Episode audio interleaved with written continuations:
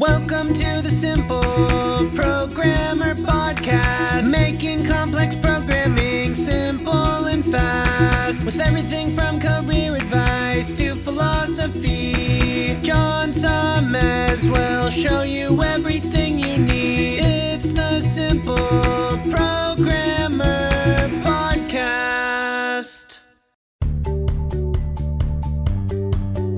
Welcome to the Simple Programmer Podcast, a short mix of career advice, philosophy, and soft skills from successful author and software developer, John Sonmez.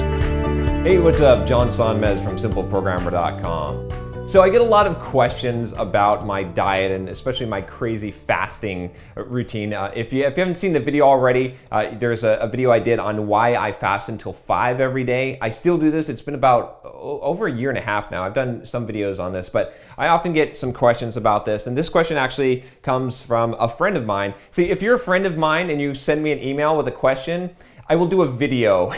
You'll have to wait some time for a response because I will do a video so that everyone can benefit from it. I leverage my time.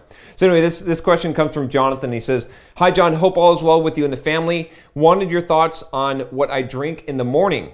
I don't like coffee, but enjoy having those single serving flavored water pouches. The one I'm using is for energy. It has ten calories per packet, and I only take one a day. It uses mal, uh, maltodextrin as a primary sweetener. Nutritional facts worth noting. Uh, it's ten calories, one gram of carb, one gram of protein, and, and two hundred percent vitamin C, niacin, B six, B twelve, uh, pantothenic acid. Haven't heard of that one. seventy uh, milligrams of inositol, again, not sure about that one, one thousand milligrams of taurine, one hundred eighty of guarana, one hundred eighty of ginseng, one hundred sixty of caffeine."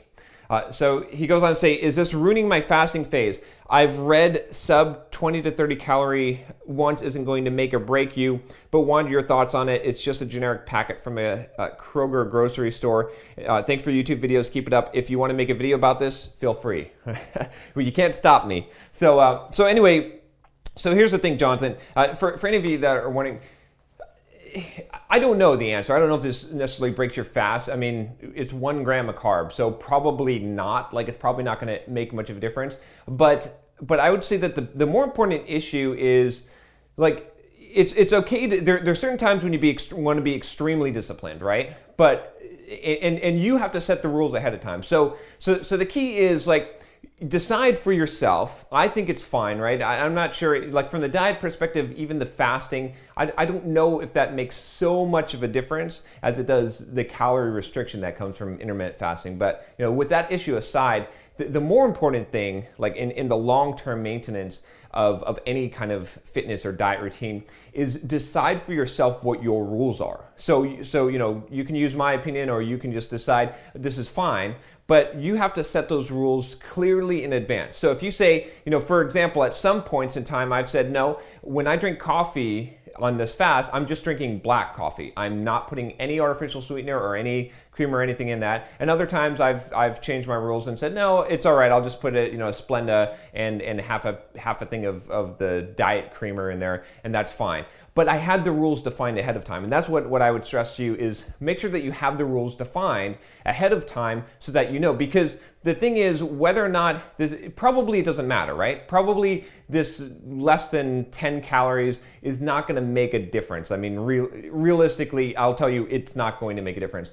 But what will matter is whether or not you're following your own rules. Because once you stop following your own rules, right? If you set aside a rule, even if it's a ridiculous rule, like not having Splenda in a coffee or drinking it black or, or, or the, you know, in this case, uh, if you don't follow that rule, you'll be inconsistent internally. And what will happen is once you deviate from your own rules, you won't be able to respect those rules. And then you'll pretty soon see yourself deviating in other areas. So, you know, one hundred percent compliance is important, but only within your own rules. Now, you can change those rules when you decide, well, no, maybe I'm being too strict, but you have to make that conscious decision. What you never, ever want to do is violate your own rules. You have to be in one hundred percent compliance of those rules. Like I said, you can change the rules in the future, but you never do it at the moment because that's that's the whole giving in to temptation.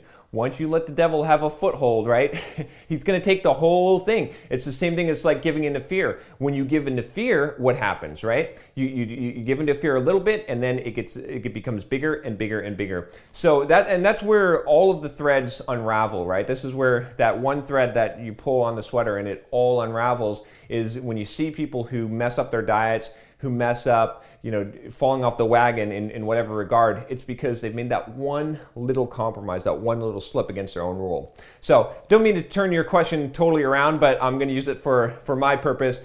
So, so you know, moral of the story is whatever you want to do, totally fine, but make sure you stick by it.